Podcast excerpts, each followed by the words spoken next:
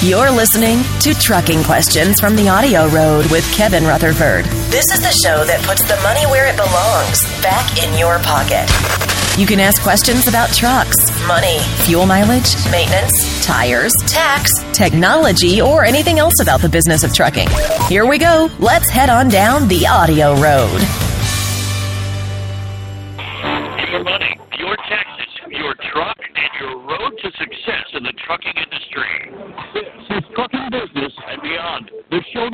That money where it belongs, back in your pocket. Welcome to my world. I'm your host, Kevin Rutherford. The website is letstruck.com. The show is all about the business of trucking. We take your calls and answer your questions about trucks, money, fuel mileage, maintenance, tires, taxes, technology, health and fitness on the road, getting started as an owner operator, finding freight, working with brokers. The list goes on and on. If you've got a question about anything at all, pick up the phone, give me a call, and we'll get to it. And, uh, you know, these one hour shows during the week, they go so fast that I think tonight I'm just going to get right into your phone calls and see what it is you want to talk about. Let's start off in Texas. Eric, welcome to the program. How you doing today, Kevin? Doing great. What can I help you with? Yes, I think I have a problem with my engine or my transmission. Uh, when I'm ta- when I'm taking a, a heavy load, about uh, eighty thousand max pounds, going up a uh, fairly large hill or a mountain, I press down on the throttle, and when I get into a hill, it seems like I lose a gear and it'll over rev, and then when I let go of the throttle and go back to where it's supposed to be, it'll catch again. And I'm just wondering what what symptom is that? Why why does why does my truck do that? When you say it loses a gear, um, I want to just be clear that we're talking about the same thing. Do you mean the RPMs start to go up, but you're not moving any faster? The RPMs are like over rev, like you, like say for instance, like I'm I'm changing gears, and if I'm not if I'm not uh progressive shifting, I over rev. It'd be like, vroom, and then it'll go back to uh normal. That's what my trucks do when I'm climbing a hill and I'm in the gear. That that almost sounds to me like it, the clutch is slipping. I mean, a gear is either in or out. I mean, if a truck comes out of gear, you absolutely know it. it. So I don't think we've got a transmission or an engine problem. I think we've got a clutch that's slipping. That's what it sounds like to me. And then what happens is if you let off the throttle, you slow down the clutch enough that it will grab again. But it sounds to me Yes. like when you're putting it under too much load, the clutch is slipping. And that that might be Yeah. adjustment. You might be able to adjust it. How much free play can you feel in your clutch when you put your foot on it? That you know the free play before you really start feeling any resistance. How much space is there? Really none. It's really tight. Yeah. You you might be able to adjust it, and there's no way to know until you get down there and try. How many miles are on this truck? Uh, eighty thirteen seventy six. So over eight hundred thousand. Yeah. Okay. Yeah, it's very possible it might need a clutch, but it might just be adjustment. You never know until you get down there and see if there's any adjustment left. But uh, it certainly sounds like a clutch. Uh, what kind of clutch do you recommend if I do need a clutch, and how much do they run? Yeah, I like the LIPE, uh, L-I-P-E clutch. As far as how much they run, it's really kind of all over the board. A lot of the difference you'll see in, in clutch installation cost is in the labor itself.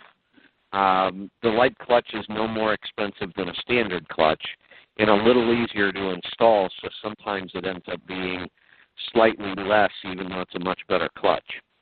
Let's go to Connecticut. David, welcome to the program. Hey, Kevin, how you doing? Good. What's on your mind today? Okay, so um, you were scolding me when I was looking at uh, buying a newer truck last year, and so you sent me after you know the the, the tear down, the stop holding the steering wheel thing that you have, and I went through it, Right. and I bought a glider. Okay. So I'm I'm at the end stages of it, and I sent you uh, the rig dig and uh, a couple other things there. I was wondering what you thought about the truck. Also got it inspected twice. Once for the Landstar inspection, which caught a uh, drag link, uh, which got replaced, and also at Pittsburgh Power that found a bunch of things that he told me not to be worried about it. Uh, Eric did, but I was wondering, you know, the list of things to address on this truck because the dealership, the best they would do is come down on the price, which which was good. I still got Yeah. beat up a little bit. Yeah, but that that's the nice part about doing those kind of more in-depth inspections, especially when it's done at a reputable shop, and then you can go back to the dealer and say, "Hey, look, this is what they found. This is what it's going to cost me to fix it." That is a great negotiation tool. So I, I'm glad you did those, and and it, most of the time we find stuff that isn't going to change our mind about buying the truck it just gives us that information to go back and negotiate better and to know how much we're going to have to spend to get the truck right. So, uh, good job on being very thorough on going through this. Um, I'm glad you told me it was a glider. I had a feeling it might have been because the rig dig brought up what's called a title brand, and that title brand shows the truck as being reconstructed. And Yes. that can definitely be a glider, but it could also My be a truck is that uh, was. the, the the state of. Ohio, the the state of Ohio, the second one, when they flipped the title, I was told that, that they had to list it that way. The dealership did. Yeah, yeah, and that's fine. Um, but it could have also been that um, it was a wrecked truck, a flooded truck, a truck that burnt down, and then was reconstructed. We would look at that very differently than looking at it as a glider. So once we know that's why it has that title brand, then that's just I even fine. know the fleet that I mean, it came I- out of and where it ran. Right. Yeah. So I don't see any reason whatsoever not to buy this truck. And that's what the inspections and the rig dig and all this is about is can we find a reason that we shouldn't buy the truck? And you did all the work and I don't see any reason not to do it. The uh, ECM report looks good. Lifetime fuel economy looks excellent. There's virtually no blow by. They did a blow by when it was on the dyno. So this looks really good. Now, some of the things that came up at Pittsburgh Power, um, I'm not exactly sure what order to take care of this. As part of the negotiation, one of the negotiation things was the turbo. Um, Ethan told me that um, the uh, wastegate was open. Uh, you know, it just opened and stayed open. And when I went back to the dealership, they said, "Well, it's putting 411 or 410 to the ground. Uh, I don't think the wastegate is an issue." So I'm not sure wh- where I stand on that because what, what I understand is a wastegate is to uh, dump excessive turbo uh, so you don't blow the turbo. Uh, so, so if it's Uh, open the whole time, that that would mean at lower uh, lower boost, maybe it's a dog or something. Or do I need to worry about the wastegate? Um, I, you know, we can close off a wastegate. We can certainly have a turbo without a wastegate. A wastegate is, is a, really a compromise. It used to be that if a manufacturer had three different horsepower ratings on an engine, um, that they would use three different turbos based on how much horsepower. That's the right way to do it but it's expensive to to stock and service and carry three different turbos. So they designed the wastegate that allows the turbo to kind of adjust to different horsepower settings so they can put one turbo on multiple engines.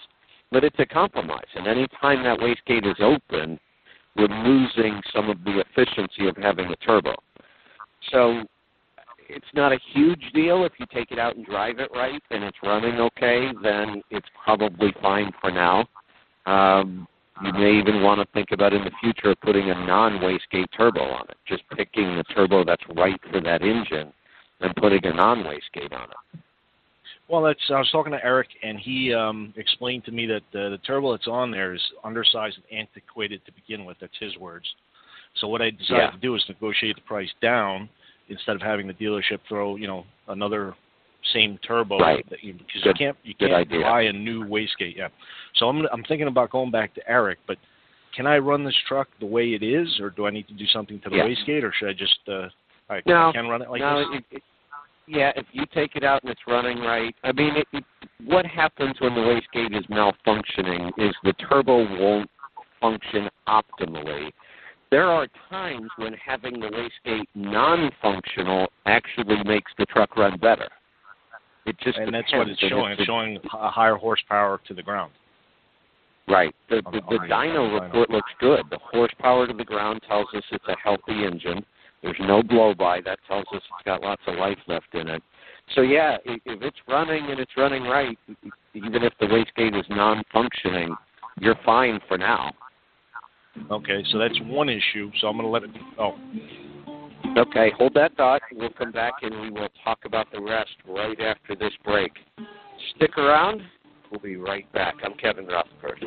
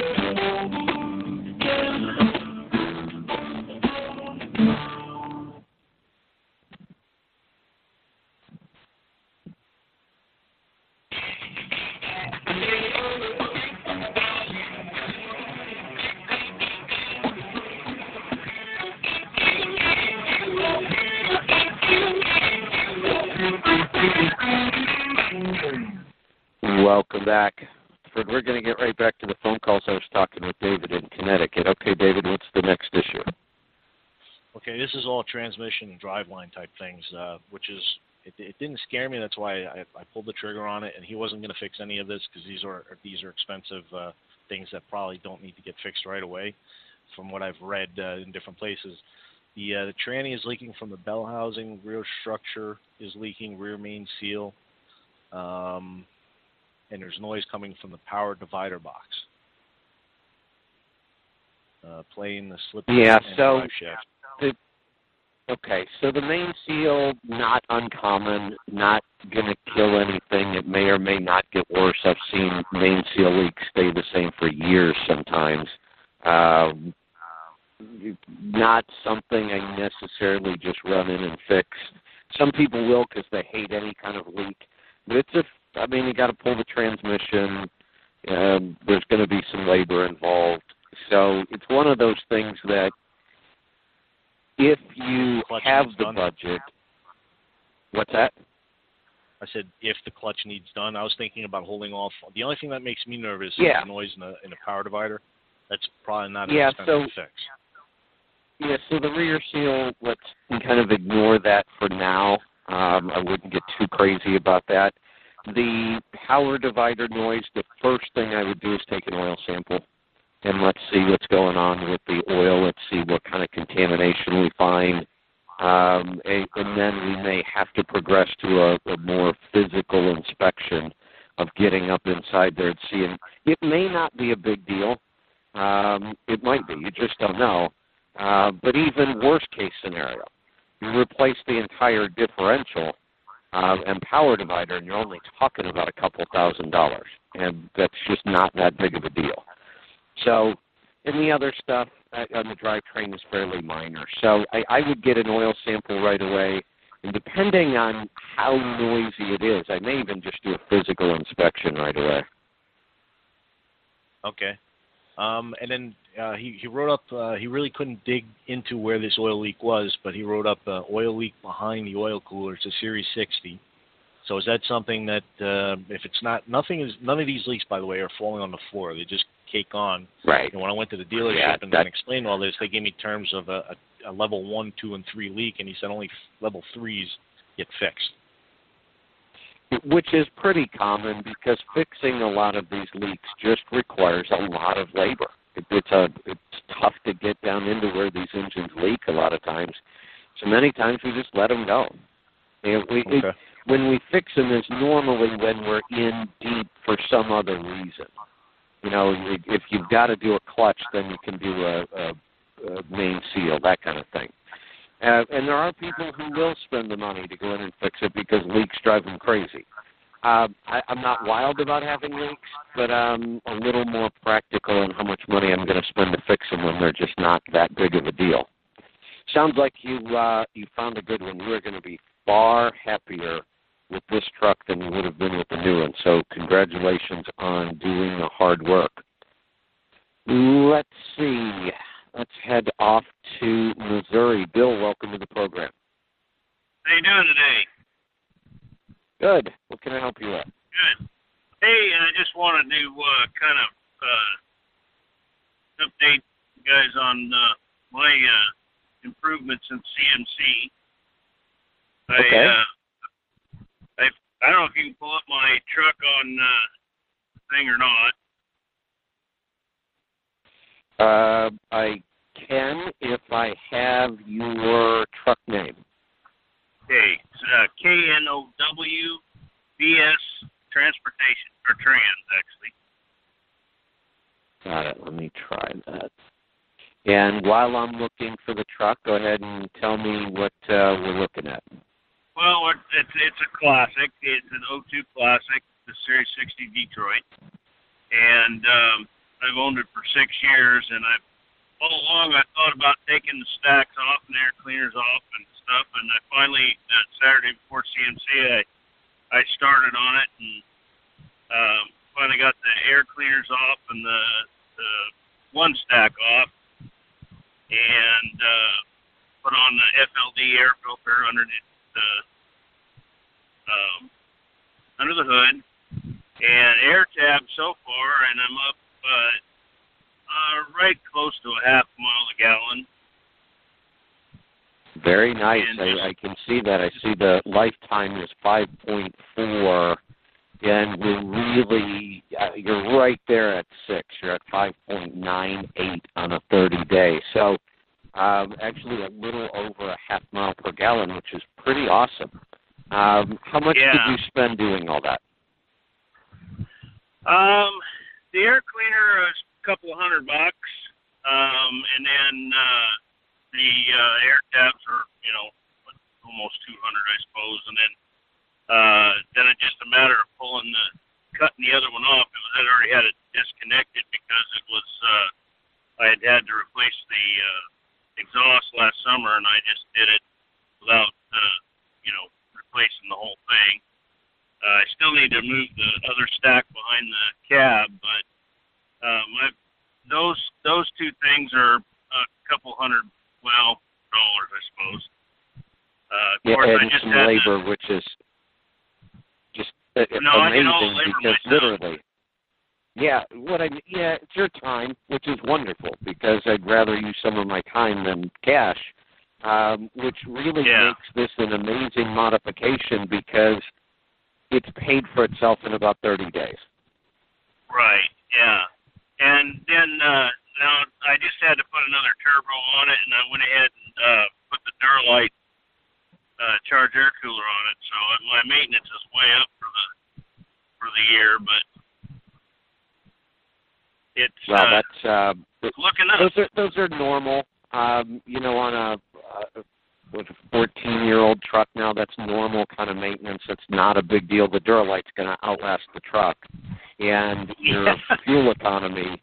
Um, you know, it, like I say, it doesn't get any better than that. We don't often do modifications that improve, you know, six tenths and pay for themselves in 30 days. That's Right. doesn't get any better. Right. So anyway, I appreciate it, and uh, I really enjoyed CMC, and you have a good week. Fantastic. Great stuff. Boy, I love seeing numbers like that. Let's head off to Iowa. Danny, welcome to the program. Hello. Yep, it's your turn. What's on your mind today? Now, how are you doing this afternoon there? Good, good. What can I help you with? Uh, hey, um, I, I got a question for you there, Kevin. Um, I was trying to get this truck and trailer up to the CMC this year, uh, for hopefully like the fuel mileage makeover if I was lucky enough, but I couldn't get the the truck uh, done in time to get it up there. So I, unfortunately, I didn't make it because the truck was down. Um, well, we had purchased a UT6 Plus last year in Kansas City. Okay. Um, and they installed it at the uh um there we didn't we we weren't able to go to the CMC to get them installed, so they sent us to the carrier dealer, I believe in Kansas City. Right. Um, and they okay. put it on, and I was just wondering, uh, uh, have you ever seen where there's no improvement when you put that UT6 Plus system on on the on the fuel mileage? You know, not no. I mean, we we with the the six plus, we typically see darn close to ten percent, which is a big increase. When we put the whole system on at once, you know, sometimes when we do it piece by piece, it's a little harder to tell. So, if how long has it been on, and how many miles have you tracked it for? Um, well, it's been on for a year since last CMC, and uh, I I tracked every tank of fuel on the on that on that truck, or well, on both trucks. I do both all the tanks, and um, it, it didn't show no improvement. And I I even pulled it with my truck for a month, the trailer with mine, and I didn't really notice nothing on my truck either. Um, yeah, you so know, the the one thing about aerodynamics, if, if, if we Uh-huh. are working on things like engine improvements or driving habits, then the, the improvements can just be all over the board. They're not always very consistent. But the thing about aerodynamic improvements is they're consistent. They affect almost every truck the same. So when we do an aerodynamic improvement that we have tons of data and testing on, and it doesn't work, we have to look at what else may have gone on. And and it's hard to say going back a year. I would have to really maybe kind of dig in and look at other things. Um, you know, if we put it on and nothing happens in the first 30 days, because that's the other thing about aerodynamics. There's no waiting period. You put it on the very first time you drive the truck, there's an improvement, but it normally takes us about 30 days to work out all the variables. Um, so sometimes we'll see somebody will put, a, you know, an improvement on as we're heading into winter. So then you don't see that increase. Then by the time we come back around to summer, who knows how many things have gone on. So what we normally do in this case is go back to the basics. I wish you could have been there for the fuel mileage makeover because that's the kind of stuff we can dig in and usually figure out. I've got to get to a break. We'll be right back. Kevin Rutherford.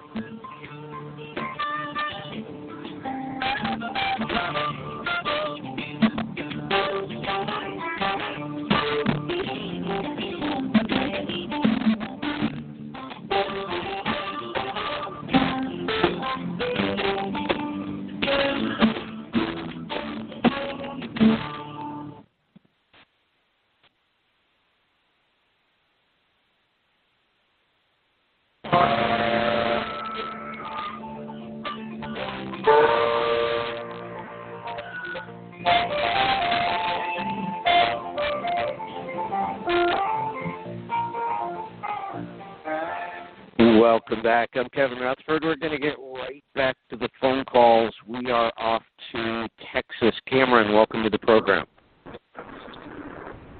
Hello. Yep. What can I help you with today? Hello. Hey, Kevin. Um, I got a question. Uh, when you're when you're doing your taxes, uh, the uh, like shower receipt, uh, is that included in per diem, or can you claim that as as an expense? So, what I tell people on uh, two items, showers and laundry, is keep track of them all year. Keep them separate. Keep the receipts. Um, if it like laundry, a lot of times you're just putting quarters in a machine. You don't necessarily uh, get a receipt, but you can keep a notebook of those kind of expenses, and it's still deductible. But those two things, showers and um, laundry, the IRS keeps changing its mind. Some years it's clearly included in per diem, and other years you can't find it anywhere, so you deduct it separately. So I tell people keep track of it. Wait till the end of the year and let your taxpayer look it up that year to see whether it's going to be included in per diem or not. The IRS just can't seem to make up their mind on this one. Well, right on, that works. Um, I'm I'm gonna do I'm gonna use um, the profit gauges I'm going to start using that. Um, yeah. How do excellent. I do that? Just go on the web website. I've got the. I've been using the fuel gauges for a couple of years now. Yeah, so you've already you've already got an account. You'll use your same login. So when you're logged oh. into your fuel gauges account, you should see an upgrade option. And when you Okay. upgrade to profit gauges, then you have access to it. Nothing changes. Still same login, same password, all of that. Okay, and, and then it'll just prompt me to to pay as I go, or Yep. Yeah. Well, you put in a credit card, and we just bill it the same day every month. Right on, right on. Okay, that'll work. Thanks, Kevin. You're welcome. Thanks for the call. As of right now, showers and laundry are deductible separate from per diem, but they've changed that a couple times over the years, so I always like to qualify that one.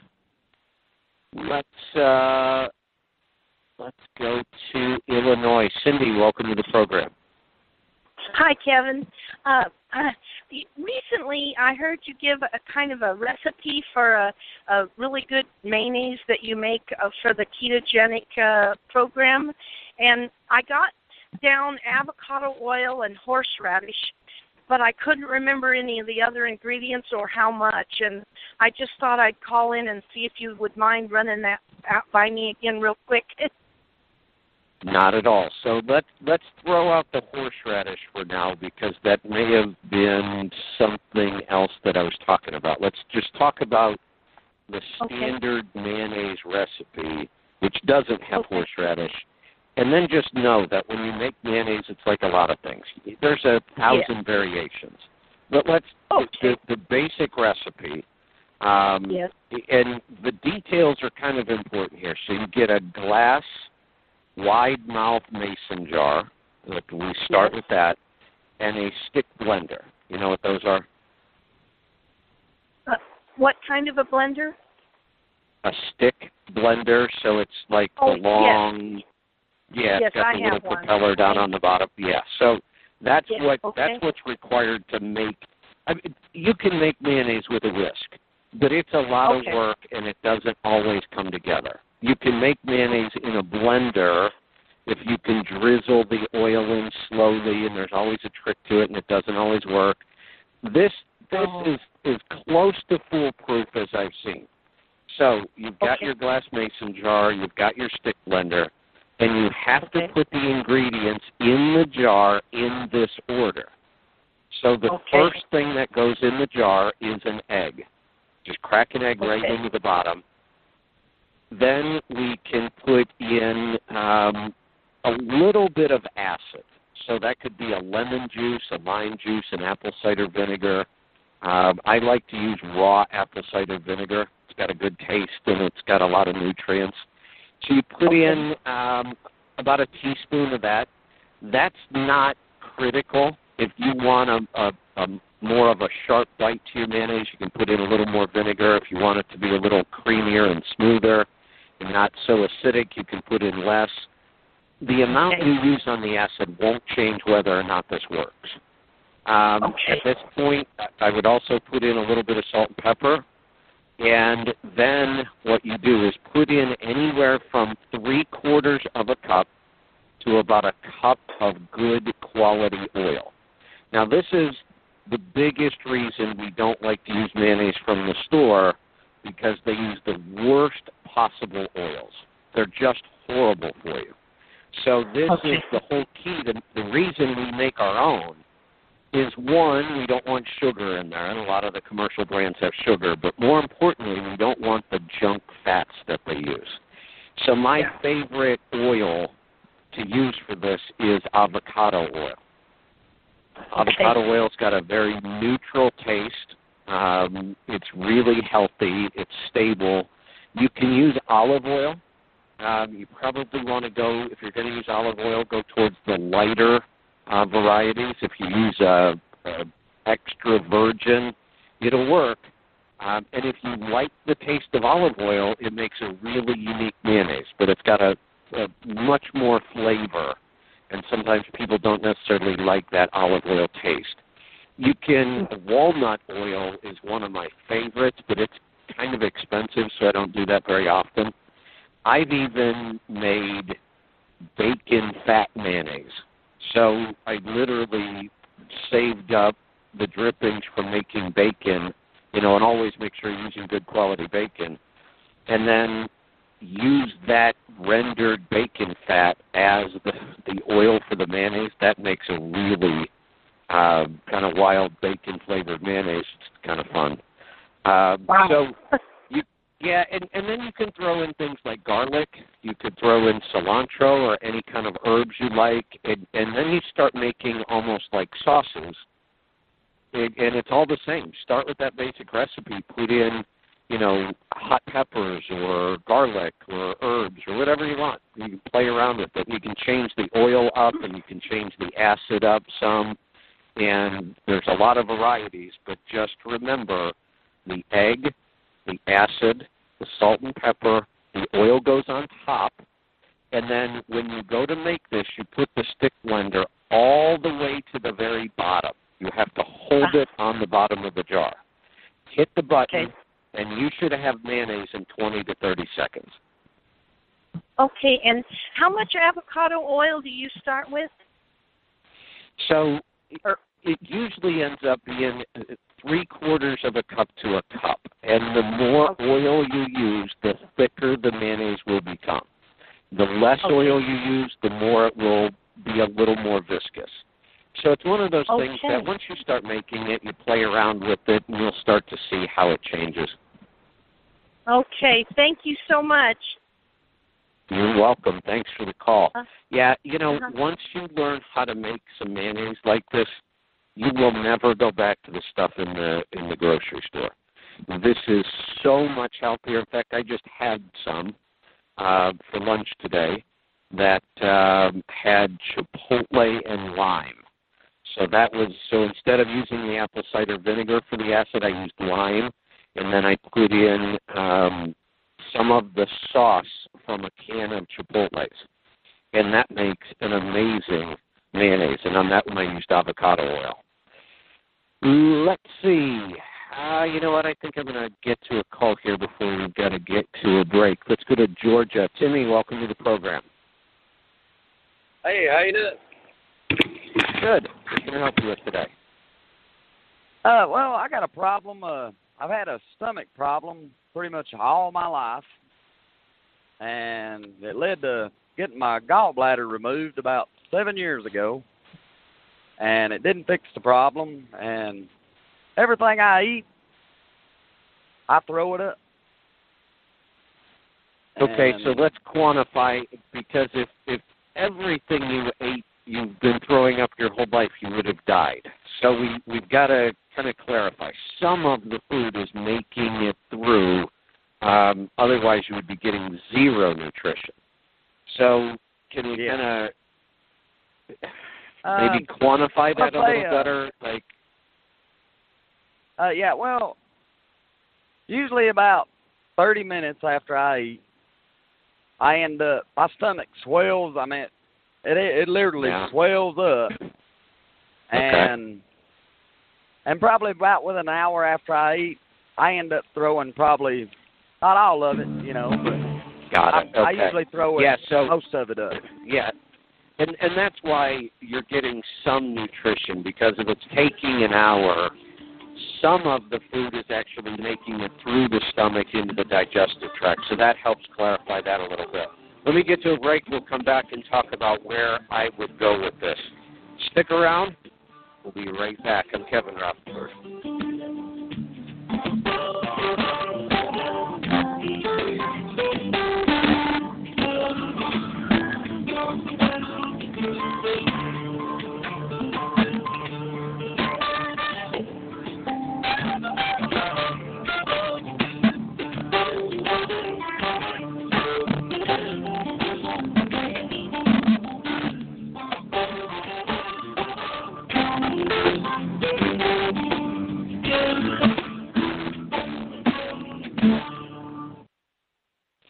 All right, let me give you a quick heads up. We're heading into the fourth segment. Um, looks like we've got uh, quite a few questions on the line, but you might be able, if you press one on your phone here pretty quick, you might be able to get through in the next hour. I've got enough questions. We will go ahead and do another hour.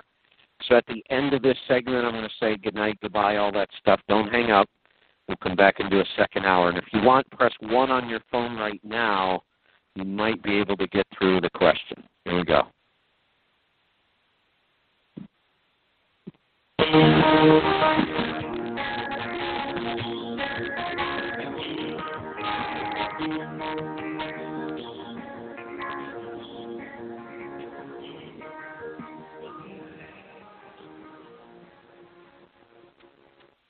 Oh, it looks like I lost that call during the break. Um, you know what? I'm going to give a, a quick answer to that in case he's able to hear it. Uh, I, I did have a co- couple other questions that would have helped for him. It is uh, if there's a history of heartburn, um, other kinds of indigestion that might point us in the right direction. Um, I, I think we might have two things going on here without a gallbladder, it's very, very difficult to digest fat properly, cause a lot of indigestion. Um, there's a way to fix that, though, and and it's not by eating a low-fat diet. In fact, the opposite. You need to, need to eat a high-fat diet, but you need to support the gallbladder with a supplement. And this is one of those times where you will have to supplement the rest of your life. There's just no way around it. You're missing a, an important part of the digestive system. It makes me crazy that doctors think it's just an extra part they can take out, and it didn't fix the problem. And it wouldn't have. I mean, it, doctors should know this. Um, but you can support that function of the gallbladder with a supplement. In fact, if you call, um, we are kind of getting set up to start selling uh, supplements now that I am an NTP. I have access to a professional line of supplements. Um, I'm not big on supplements. I'd like to use them very targeted, um, where we identify something somebody needs for sure, and then we try different supplements, and, and there's some testing procedures we can use to make sure we're using the right supplement, we're going to get results. And for most people, I only want to use supplements to solve a problem, and then we can usually stop the supplement once the problem is solved. But there are some exceptions, and this is one. Without a gallbladder, you have to supplement with bile salts the rest of your life in order to be able to digest fats properly. But it's no big deal. Um, bile salts have no side effects. We have some great supplements that support the liver and um, have the bile salts in them, and you just eat them with a meal. And the more fat that's in the meal, if it's a meal that's kind of light in fat, you might only eat one. If it's a meal heavy in fat, you might eat two or three. Um, they're not horribly expensive, and it will make a huge difference in your health. But I also think that you may have a stomach acid problem. Um, I would recommend that you find an NTP and work through this. There is a way to kind of test this on your own, but I, I you know, for somebody who's who's throwing up that often, I think an NTP will be able to to dial into this problem much faster than you're trying to do it on your own.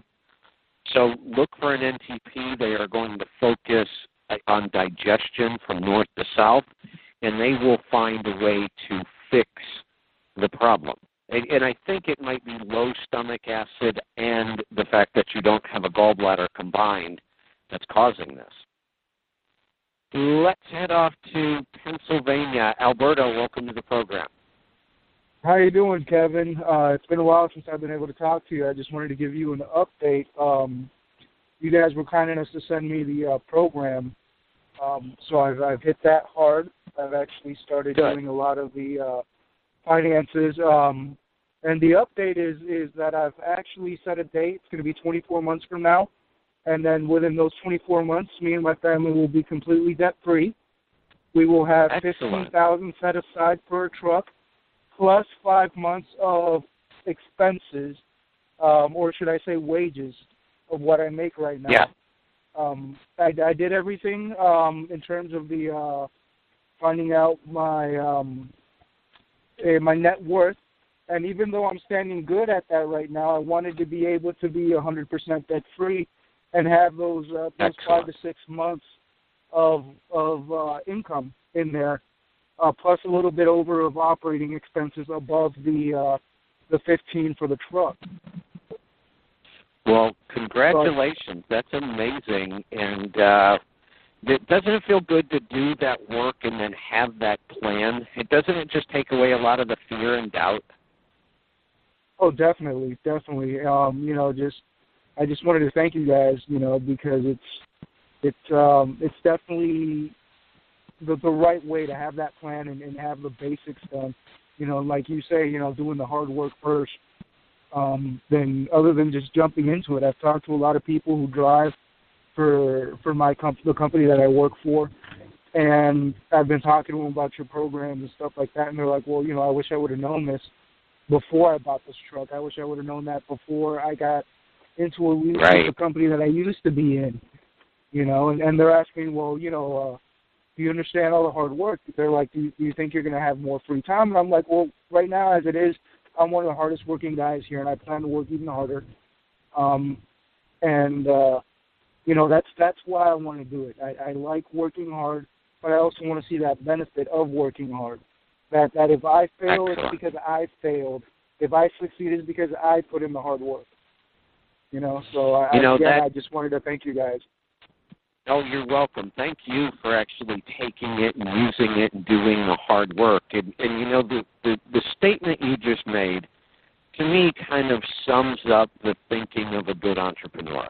I, I, it's not always about the money, not always about the time or how much work you're going to have to do. Those are all issues. But I think for a good entrepreneur, it comes down to the idea of if I succeed, it's going to be me. If I fail, it's going to be me. Um, the harder I work, the more I'll benefit. I, I'm not, you know, killing myself so somebody else gets most of the benefit. The company I work for. So, eh, eh, you know, that's when I see people who have that attitude as an entrepreneur. I know they're going to be successful. They'll have ups and downs and setbacks here and there, but they'll always figure out a way to make it work. Yes. Now, actually, I did have another question. Um, I'm not looking into Sure. a truck right now, but when I do get into into that phase of of this project, um, I run intermodal. Um, I run uh, right now. I'm running a day cab, and I'm gonna thinking of doing the same thing, but I would actually like to get a sleeper, something with a small sleeper, so I could easily run regional or even uh, go OTR. What would you recommend in terms of, of a truck, something light enough but still a workhorse, a moneymaker for for an intermodal operation? You know, and, and getting this was a good idea. Um, I, I've owned day cabs. They're not as aerodynamic as a sleeper, so it's actually easier to get um, better fuel economy out of a, a well-designed aerodynamic truck with a sleeper than it is with a day cab. Um, and it really doesn't make the truck that much less maneuverable. Or you know, I, I've run around in the city doing a lot of stops with sleepers, and it's just not that big of a deal. Um, I, I would be looking at, you know, I, I really like the uh, late '90s, early 2000 Volvos. Um, but you can also look at late 90s, early 2000s um, T600s uh. So you've got a couple options there. I, I you know, if they're staying within a, a fairly reasonable sleeper size, really even the biggest OEM sleeper isn't that big of a deal running around um, with what you're doing. So um, the the other option, depending on your budget, and as you get within about uh, six months of pulling the trigger. So, so you said you had a 24 month target time, which is outstanding. Um, I love the way you're doing this. You're, you're virtually guaranteeing your success when you do it this way. So when you get down to about that six month mark, that's when I would start looking for a truck. um, no later than three months out, 90 days. But if you start at six, and let's say within 30 days you just find that truck, the one that fits all the criteria, you can't find any reason not to buy it, you'll probably be in good enough shape to go ahead and pull the trigger. Although you wouldn't have to because there, there's always trucks available.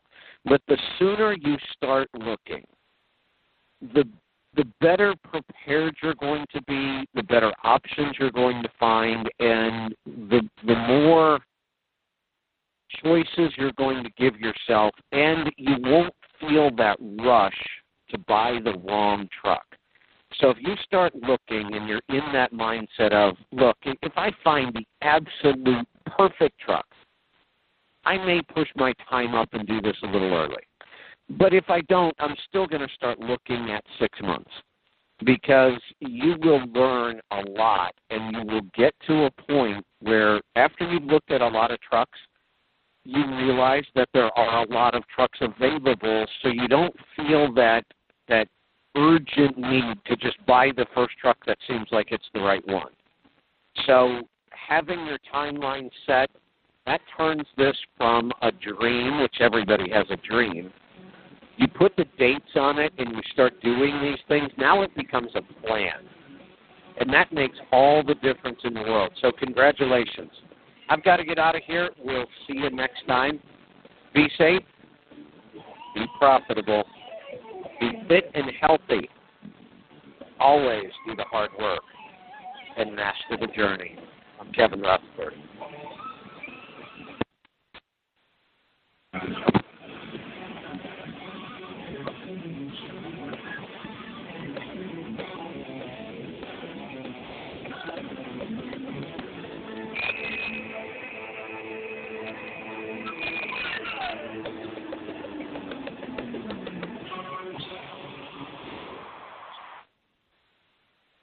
All right, so we are going to do another hour. Um, looks like there's going to be some room for questions. Um, so if you want to jump in right now, press 1 on your phone, and it looks like I'll be able to get to you in the next hour. Um, if you wait too long, probably not. Here we go.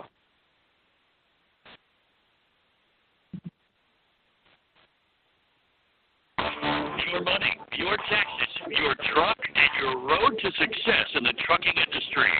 This is Trucking Business and Beyond, the show that puts the money where it belongs, back in your pocket. Welcome to my world.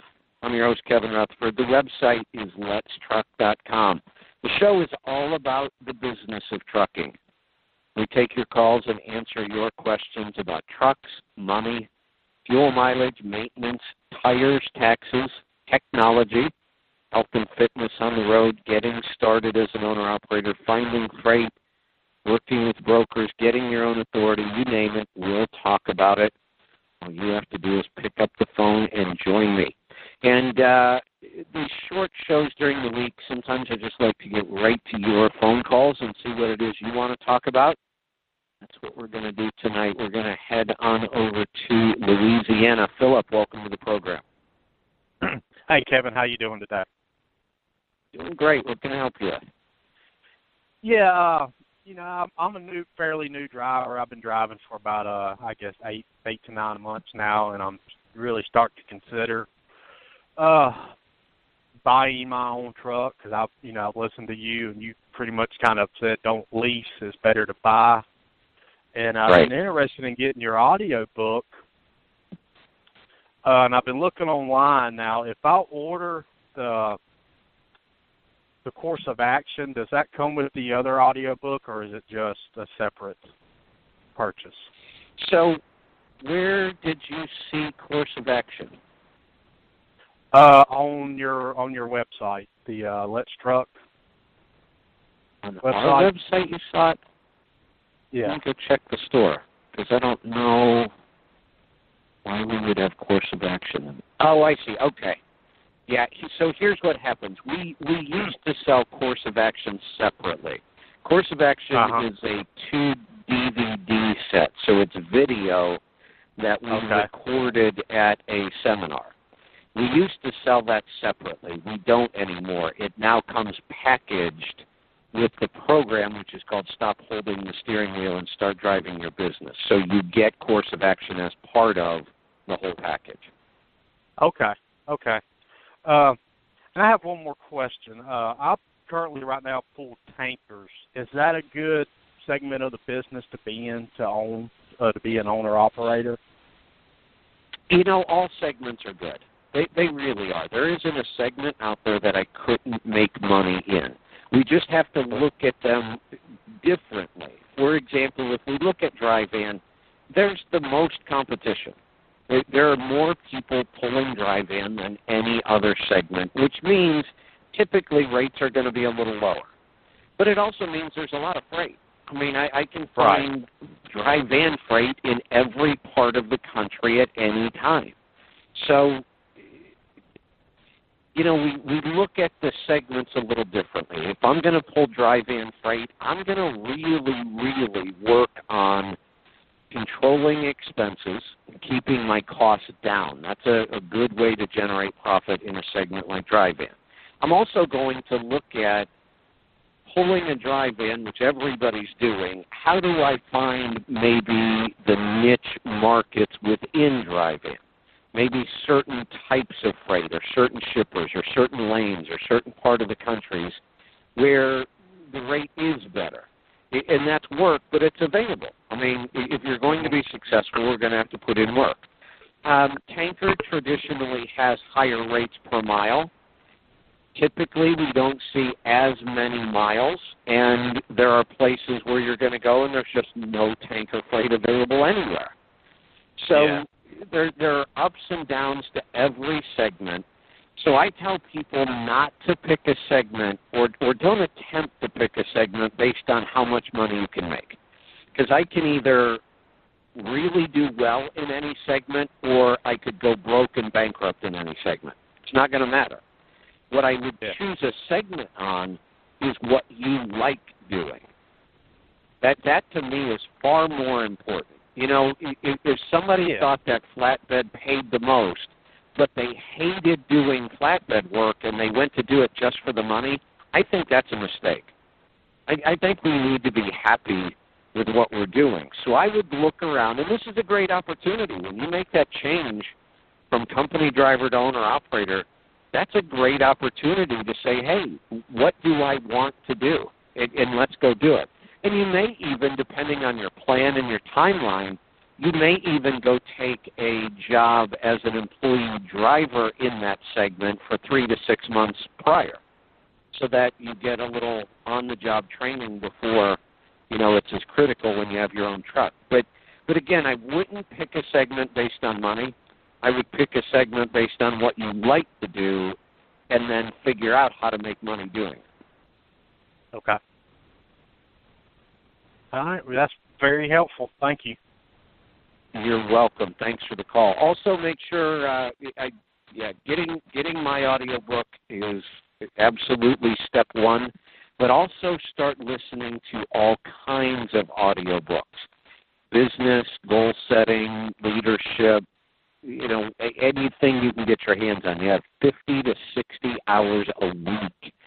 You could get the equivalent of a master's degree in a year or two uh, with that kind of time available.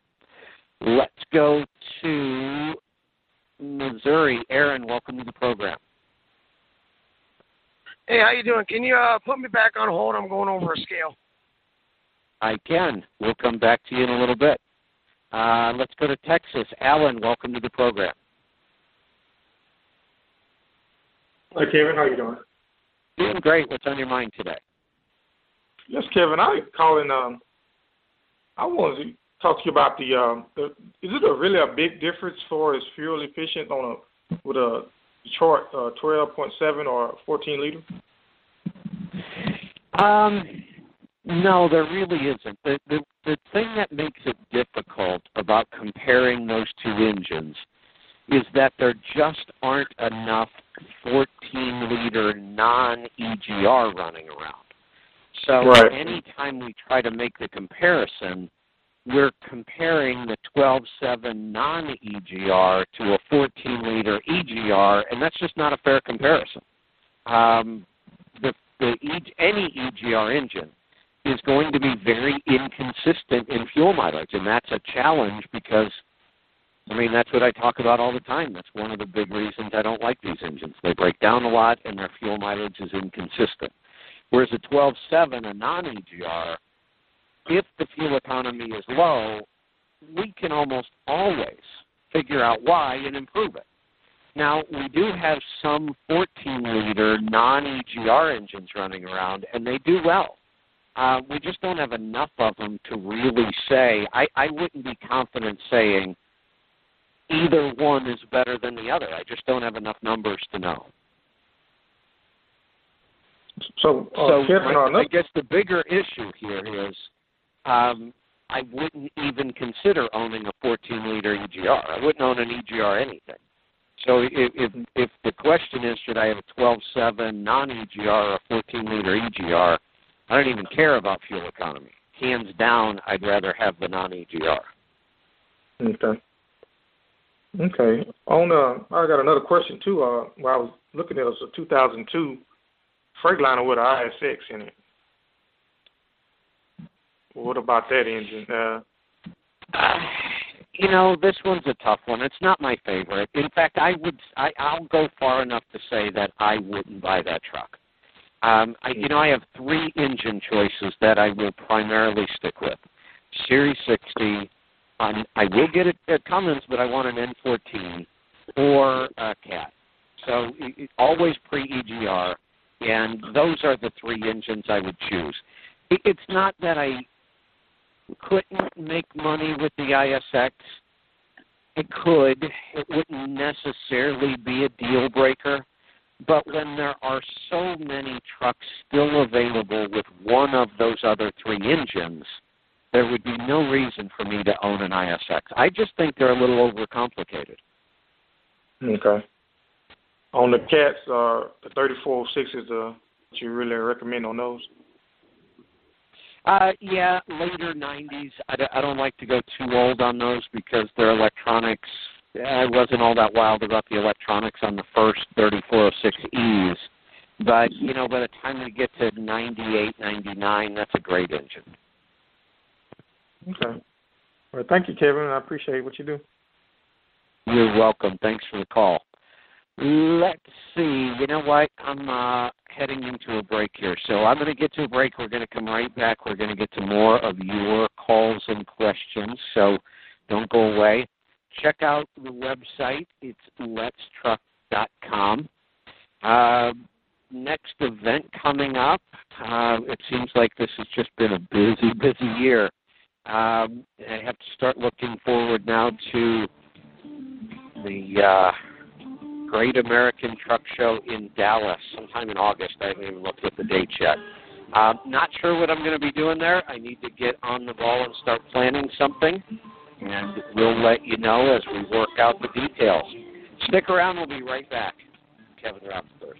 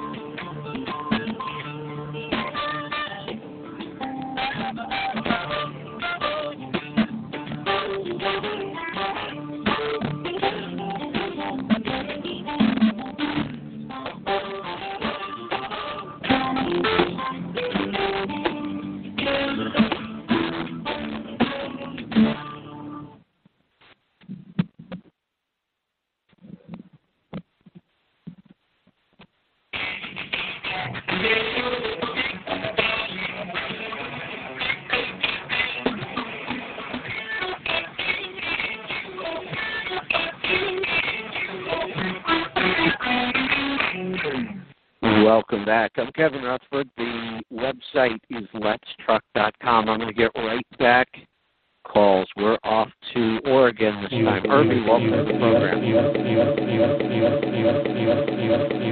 Uh-oh. That was a crazy kind of echo. Irby, uh, let me try that one more time. I'm, I'm, I'm, I'm, I'm, I'm, I'm, I'm. No, that's not going to work. Um, Irby, I have no idea what might be going on with that one. Um, if you're on a headset of some kind or Bluetooth or speakerphone, maybe go back to the handset. Um, I'll have Bridget pick up and see if we can figure that out. And in the meantime, I'm going to head off to Iowa. Ken, welcome to the program. Hello, Mr. Rutherford. How are you doing today? Doing great. What's on your mind? Oh, I just wanted to congratulate you on doing the hard work and getting your NTP. I haven't heard anybody say anything to you, and I'm very proud of you. You had a great Oh, CMC, well- and and I know you was struggling. yes, Uh, I was. Um, you know, it, it, it's a tough program. There's a tremendous amount of information, and then having the Louisville Truck Show and the CMC both between midterms and finals and all that traveling made it really difficult. So I ended up literally the last eight days before finals, I did nothing except study. Nothing. I got up early in the morning, studied all day, sometimes took a nap, got back up, studied all night. Um, it, was a lot of work to cram into a short period of time, but boy, am I relieved that it is over and I passed. Yep, congratulations. That's all I wanted to say. Is really nothing to talk about other than that. So let's Well- get on well, with the thank next you. thing. Thank you. I, I really appreciate that. And, and I, I have to tell you, um, you know, I, I didn't know what to expect when I started the NTP program. I had already done a tremendous amount of reading, over a hundred books on health and nutrition and fitness and disease and drugs and all kinds of things before I started the program. am so thoroughly impressed with the NTP program and the results that I see people getting. We are so used to going to a doctor and having them prescribe a drug. And that's it. They don't ask you about what you eat, they don't ask you about your lifestyle. And I, I know that's not all doctors, but it is very, very common. I have attempted to talk to doctors about nutrition, and their attitude is that it just doesn't matter. And and nothing could be further from the truth. Everything about our health, every single thing, is impacted and controlled by diet first and lifestyle second. And the only way we're ever going to get healthier and solve these problems is to fix it with nutrition and lifestyle. And doctors won't address either one, or very little. They'll say, well, you need to go on a diet, or you need to get more activity. That's not going to cut it. They've been telling us that for 40 or 50 years. The, the NTP program, even though they are not medically trained, it is such a much more effective approach. They, the, an NTP is trained to keep digging until you find the root cause of the problem and then fixing that problem, not covering it up with a drug or a, a you know surgery, even worse, but actually fixing it. And the cool thing is, you fix it with nutrition. Everything our body needs. If we give our body the right nutrition, it will fix its own problems. Let's um, let's go to Maryland. Philip, welcome to the program. Hey, Kevin, how are you doing? Doing good. What can I help you with today? Hey, I just had a question. I'm a mechanic, work for the one guy that drives a truck, and I'm a part farmer too. Well, I'm more farmer than I am mechanic. But um, there was a a product we found that works. Um, I don't know what you're suggest. I mean, how it works. But they said it's supposed to be good stuff. It's called K-Seal, like for leaking, like if you have antifreeze leaks on radiator leaks or head gaskets. Do you have any input on that? What your value is of that or not? Yeah, I I do. I'm just um Okay. They they do work. They will seal things up most of the time, but that scares me a little bit. If we think about that, this is a product that's designed to find a small crack and fill it. Well, Right. there are lots of small passageways inside our cooling system as well. So I always Exactly. wonder what is this stuff really doing? Yes, it fixes the emergency problem I might have, but will we ever get that stuff back out of the engine? And I, we see older trucks. Um, it's very common for older trucks to start developing cooling issues, even though nothing's broke. It just the the whole cooling system deteriorates over time. We get some buildup, mineral buildup in places. Flow isn't as good as it used to be, and and that's a tough problem to solve sometimes the last thing I would want to do is put something in my engine or my cooling system that could potentially make that problem worse. Um, this would be one of those things that, let's say I'm an owner operator and I'm really, really struggling money wise.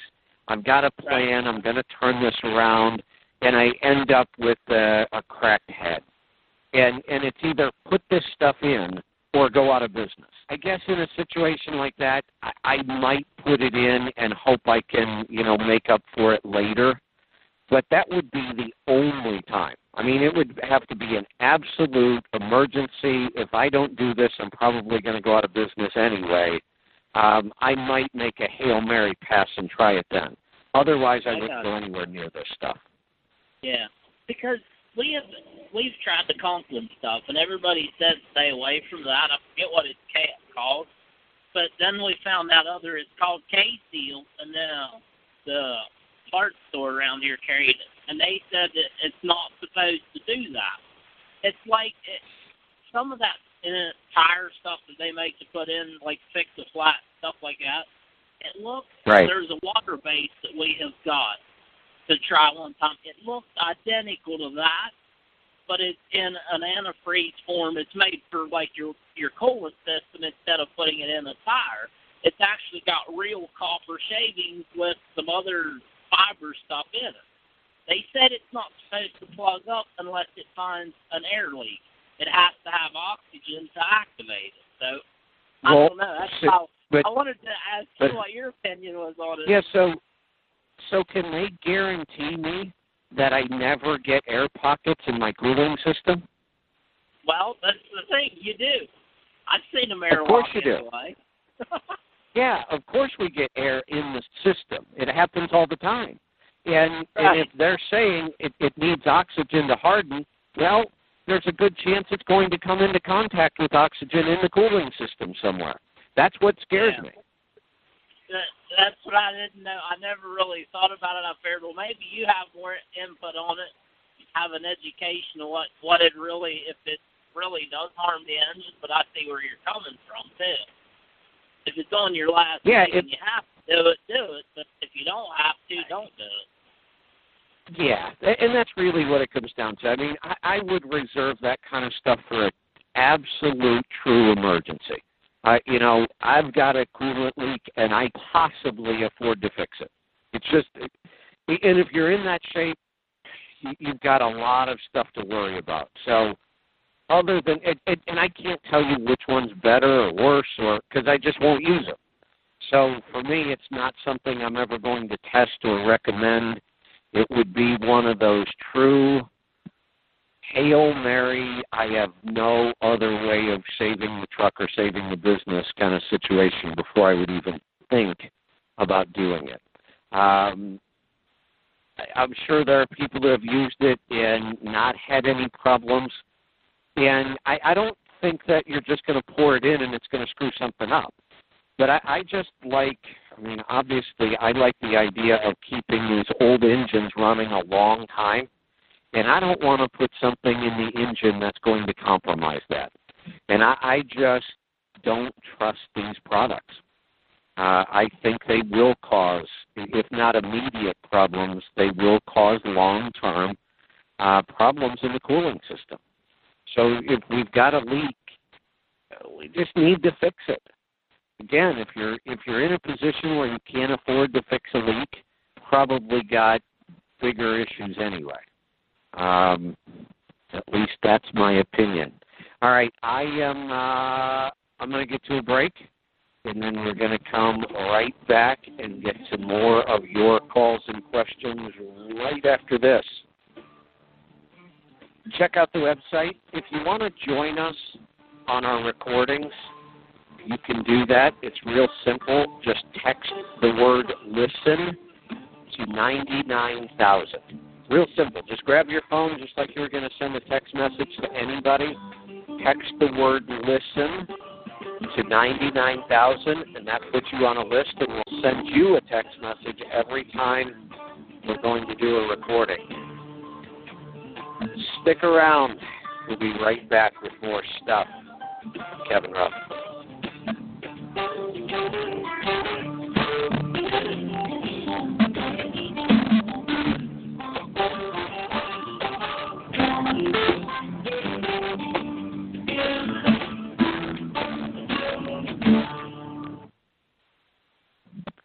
All right, so um, as of right now, I've got a couple questions left, but we've got two segments, so I can probably fit in um, two to three more calls and questions. So if you press one on your phone right now, I'll be able to get to you. If not, if we run out of questions, I'll just uh, call it a day. So if you want to get through, you've got a question, a comment, a topic, go ahead and press one on your phone right now. Here we go.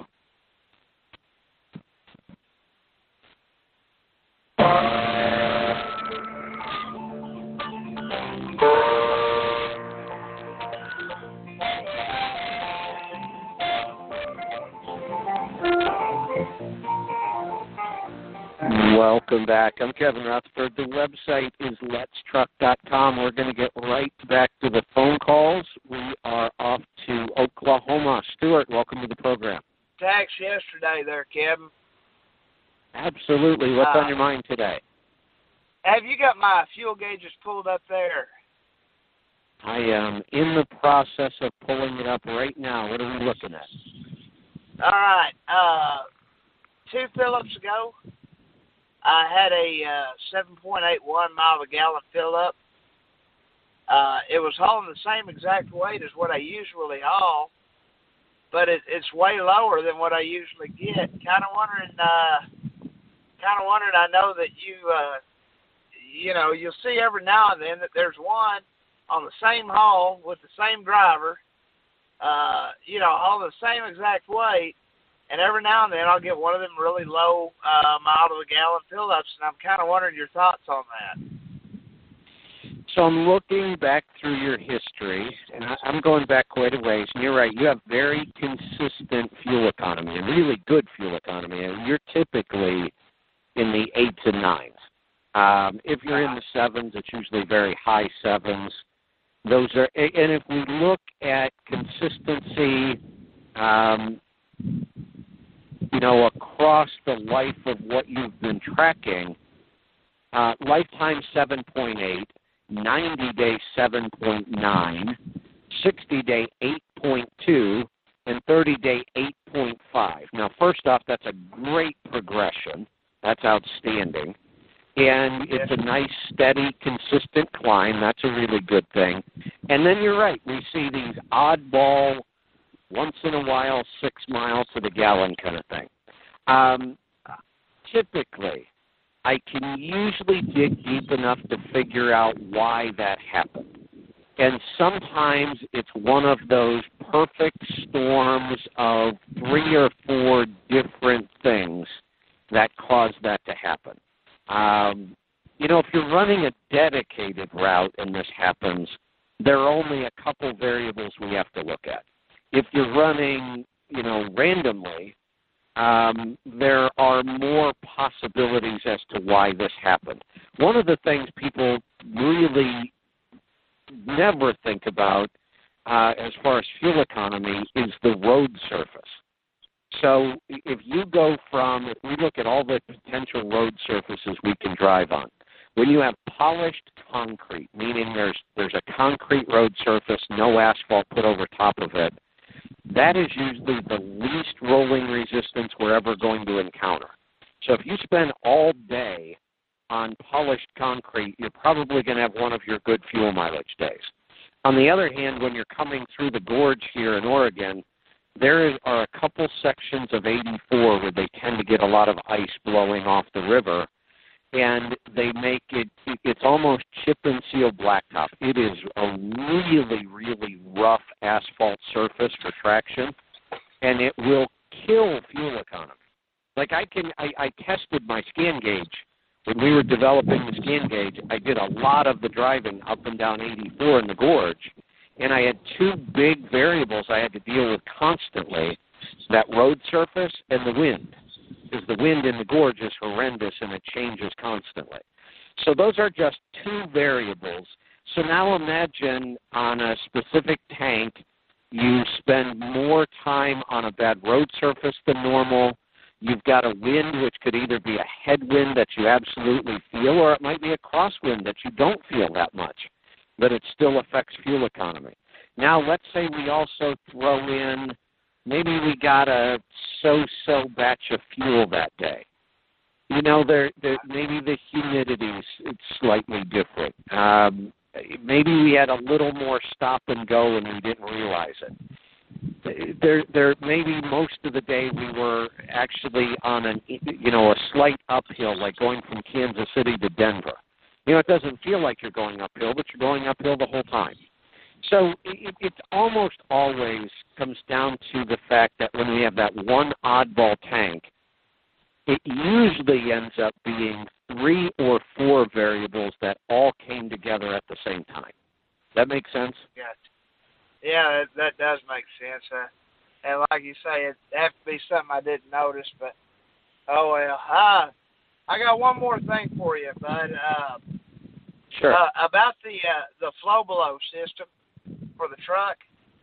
Uh, yeah. I was kind of wondering if if you if you couple the FlowBelow with minimizer or full fenders, does that does that hurt or help the point there? Because really what I guess you're doing is adding more aerodynamics across the top of the duals.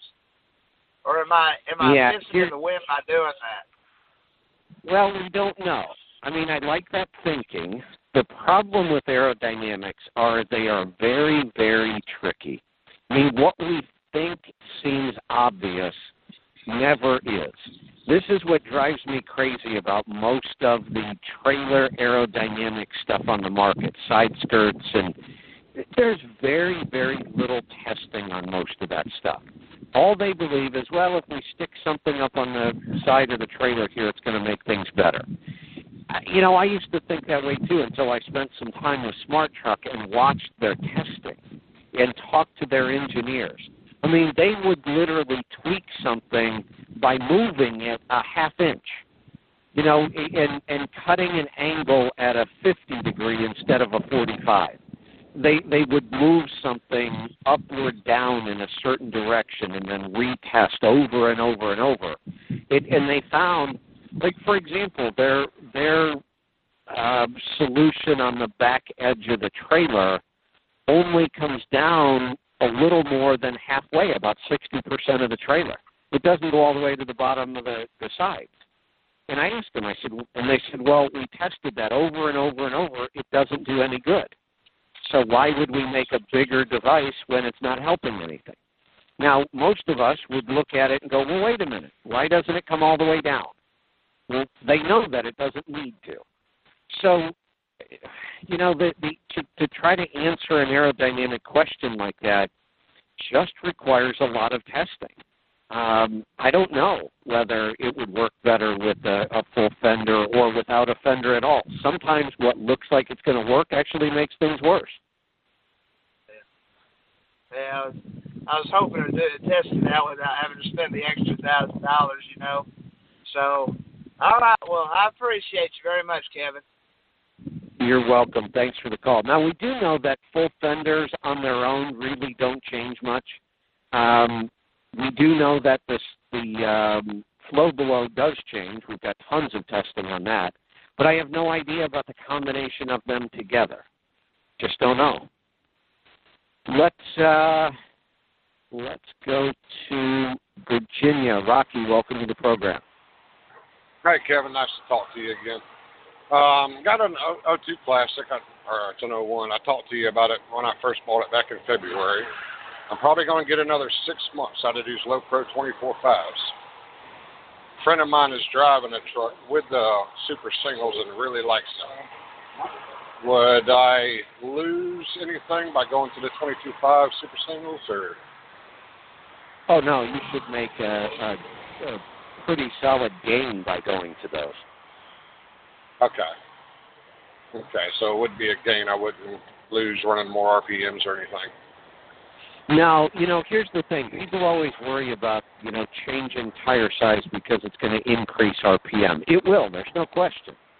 The thing is, though, you know, after years and years of testing, we might say that an engine does really well at 1300 RPM. And that may be true, but that same engine will do almost just as good at 1450. I mean, the RPMs don't make a huge difference, and the thing about RPM is it's it's very subjective. There are times when lower RPM gets better fuel economy. There are just as many times where higher RPM gets better fuel economy. So it's not an easy variable to understand. Whereas rolling resistance only works one way. There's never any variation. If you lower rolling resistance, you increase fuel economy. If you raise rolling resistance, you lower fuel economy. It is a straight Okay. equation. It's physics. It doesn't change. So we know if we can lower rolling resistance, we're going to improve fuel economy. And the RPM change may or may not have any effect. It may have a slightly negative effect, but not as much as the tires improve things. And it may even have a positive effect. Okay. Okay, and if I take the 24.5 steer tires off too and put 22.5s on low pros, this truck sits tall. Oh yeah, and that's another improvement actually. The lower you bring that truck to the ground, the better the aerodynamics become. Stick around. We'll be right back with more stuff Kevin Rutherford.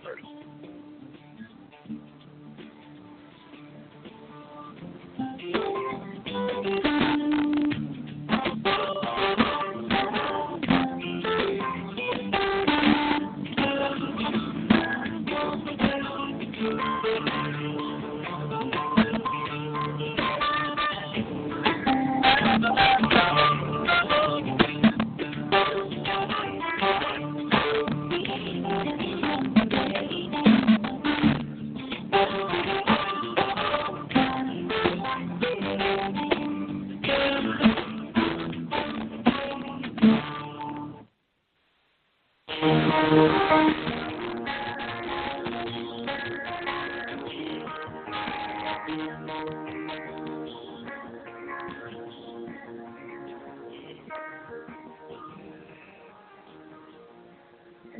back. I'm Kevin Rutherford. We're uh, we're down to the final segment, so I'm going to get right back to some phone calls. We're off to Kansas. Lloyd, welcome to the program. Hello, Kevin. Congratulations on becoming an NTP. That's awesome. Oh, thank you. What a what a relief and a uh, great feeling to be done with it. Yes, I understand that. Hey, I, I've certainly learned to trust your advice advice on trucking. So I'm gonna trust. I want to trust your advice and and do some hard work on my part. Um, I've recently made some changes in my diet. I've gone from um, say uh, when I purchase a number whatever meal at the truck stop fast food joint. I substitute out the French fries for a piece of fruit kind of thing. I've completely cut out soda and candy bars. And wow, just that change by itself has made such a difference in uh, kind of a fog I've had, my energy level. I'm sleeping better. And I was wondering what could possibly be my next couple of steps. Excellent. So th- that is a great start, and I love when somebody makes the change and then sees, sees the results. So Congratulations. It, it gives you the motivation to keep trying something.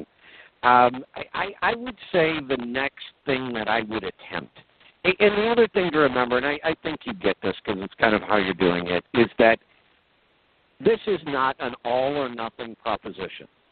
Every little step we take towards uh, better food choices makes a difference. So, you know, and, and you made a pretty major one, and you see the difference. I would say the next step I would work towards doesn't mean you have to do it overnight, but I would work towards becoming grain free. It, it is Okay. the next. So, so when I work with people and with all the research I've done and all the studying, getting sugar balanced, which really in our society means reducing carbs way down, which is a, kind of what you're working on now, has a huge impact because blood sugar controls so much of how we feel. So you saw that result. The next biggest change I see people make is getting away from grains, and it, it has two benefits. Grains have a ton of proteins that just don't fit well with our body. They're they're not our our body doesn't see them as food. It sees them as foreign invaders. It kicks up our immune response, causes gut issues that have a cascade effect further down the line, and all grains are high in carbs and they're virtually empty carbs. There's no nutrition in them. So working towards being grain free um, would be the next step that I would work on. Now, you can also kind of take this in steps. So not all grains are as bad as other grains. I've eliminated them all. I just don't eat any of them anymore. Um, but wheat is your worst. Anything with wheat or rye or barley, um, quinoa, even some of the things they say aren't really grains, we kind of call them pseudo grains, they all still have problems. Um, rice isn't quite as bad, and honestly, even though we've been told you should eat brown rice because it's whole grain and all that, it's the opposite. If you're going to eat rice, make it white rice. It, it has far fewer negative consequences. Um, grains also have what are called anti-nutrients in them. So grains all have um, components that will bind to the, the nutrition in the other food that we eat, the vitamins and the minerals. The grains actually bind to those and carry them out of the body. So it, it's like taking a vitamin in reverse. It, it takes the stuff out of our food that we want and doesn't allow our body to absorb it. So there's just so many reasons not to eat grains. They're really not human food. So okay, that that's what I would. Corn um, is a grain, and corn has several problems. One, almost all of the corn in the U.S. is GMO, which means it's frankenfood. Our body doesn't even recognize it as food. If you could find organic corn is non-GMO, so if you find organic corn products, but they're still going to be high in starch, so they're high in carbs. I just really find it easier for me. I've been completely grain free for a year and a half, and I don't cheat, um, and and I feel amazing. So I think that may be a, a next good step for you. Okay, can I ask you one other question? Sure. more specific to me. Uh, I I do not have my gallbladder. It was removed about Okay. six years ago, so I need some help with that too. Yeah, and and this is one of those times where following this high fat, low carb diet, which is so good for you in so many ways, can cause problems for people who don't have a gallbladder. Because the whole point of the gallbladder is to digest fats properly. Well, the more fat we start putting in our diet, sometimes the worse you're going to feel if you don't address your gallbladder or the lack of. Um, the good news is it's easy to fix. We have a there are supplements you can take that both support the liver and kind of make up for the fact that you don't have the gallbladder. So the gallbladder's job the liver produces bile and bile is what digests fat. The gallbladder's job, think of it kind of like a fuel injector. The gallbladder says, "Okay, I just realized there's some fat in the digestive system and it releases the right amount of bile for the amount of fat. Kind of like a fuel injector would release the right amount of fuel based on everything the ECM is telling it it needs for fuel right now. When the gallbladder is gone, it would be kind of like not having a fuel injector anymore. You have a fuel pump and it keeps pumping fuel, but there's nothing to control the release of it. So it's just flooding the cylinder all the time. That's what's happening in, in your digestive tract. Your liver is producing bile, but there's nothing to control when it gets released, so it just gets released all the time. So there are times when you have too much bile and it kind of gives you an upset stomach and diarrhea and all kinds of things. Then there, when you eat enough fat, there's not going to be enough bile. So the supplement that we use for this has support for the liver, and it actually is bile salt itself. So you can control how much bile you have. When you eat a high fat meal, you take a couple of these supplements with the meal, and now you have the bile with the fat to digest it. So it's actually an easy fix. It's just one of those things that you have to do the rest of your life. You have to take that supplement when you eat the rest of your life because you don't have your gallbladder anymore. I see. And that's bile salt with a liver supplement. Yeah, so you know you can go look up supplements like that, and and you know feel free to read up and and you know check into different kinds. We are I, I, we're selling supplements right now. We don't have them in our store yet, but if you call, um, you know, tell whoever answers the phone that you know, or you can email us at support at letstruck.com, and and all you have to do is tell me you don't have a gallbladder, and then I have a very specific supplement that um, comes from our professional line Biotics, and it works amazing. Perfect. Okay, thank you very much, Kevin, and again, congratulations. You're welcome. Thanks for the call. Yeah, gallbladder is a big one. The good news is you can feel so much better when you start eating a high fat diet and supplement to be able to digest it. Let's go to Chicago. John, welcome to the program. Hi, Kevin. Fair tax now. Congratulations on Absolutely. the NTP. My question for you is NTP or certified financial planner? Which one was tougher for you? Uh, you know, that's an interesting question, and I'll tell you why. Um, if I had nothing to do except take either one of those programs and then have to sit for the exam, the CFP would be more difficult. There, there is a lot more material in the CFP. It took me almost three years to get through all the classes for the CFP. Um, the NTP took me a year. So there is a lot more material. The exam for the CFP was 15 hours. Um, the exam for the NTP is two hours.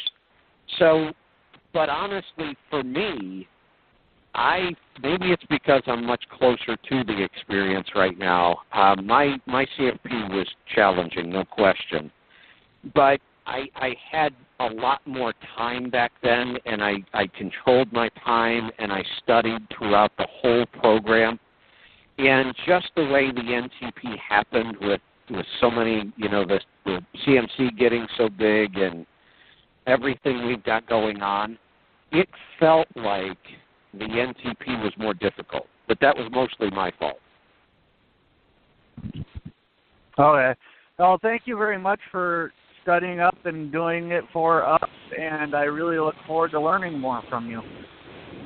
You're welcome. I am uh, this week, by the way. I'm going to continue the uh, podcast series on the NTP process. We'll be doing that on Wednesday, so join us. Thanks uh, for being here. We'll see you next time. Be safe, be profitable, be fit and healthy. Always do the hard work and master the journey. I'm Kevin Rutherford.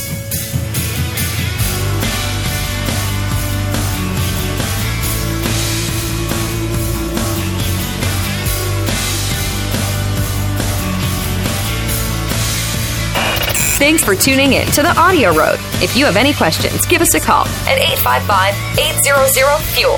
That's 855 800 3835. Check out the website at letstruck.com and find us on facebook.com slash letstruck.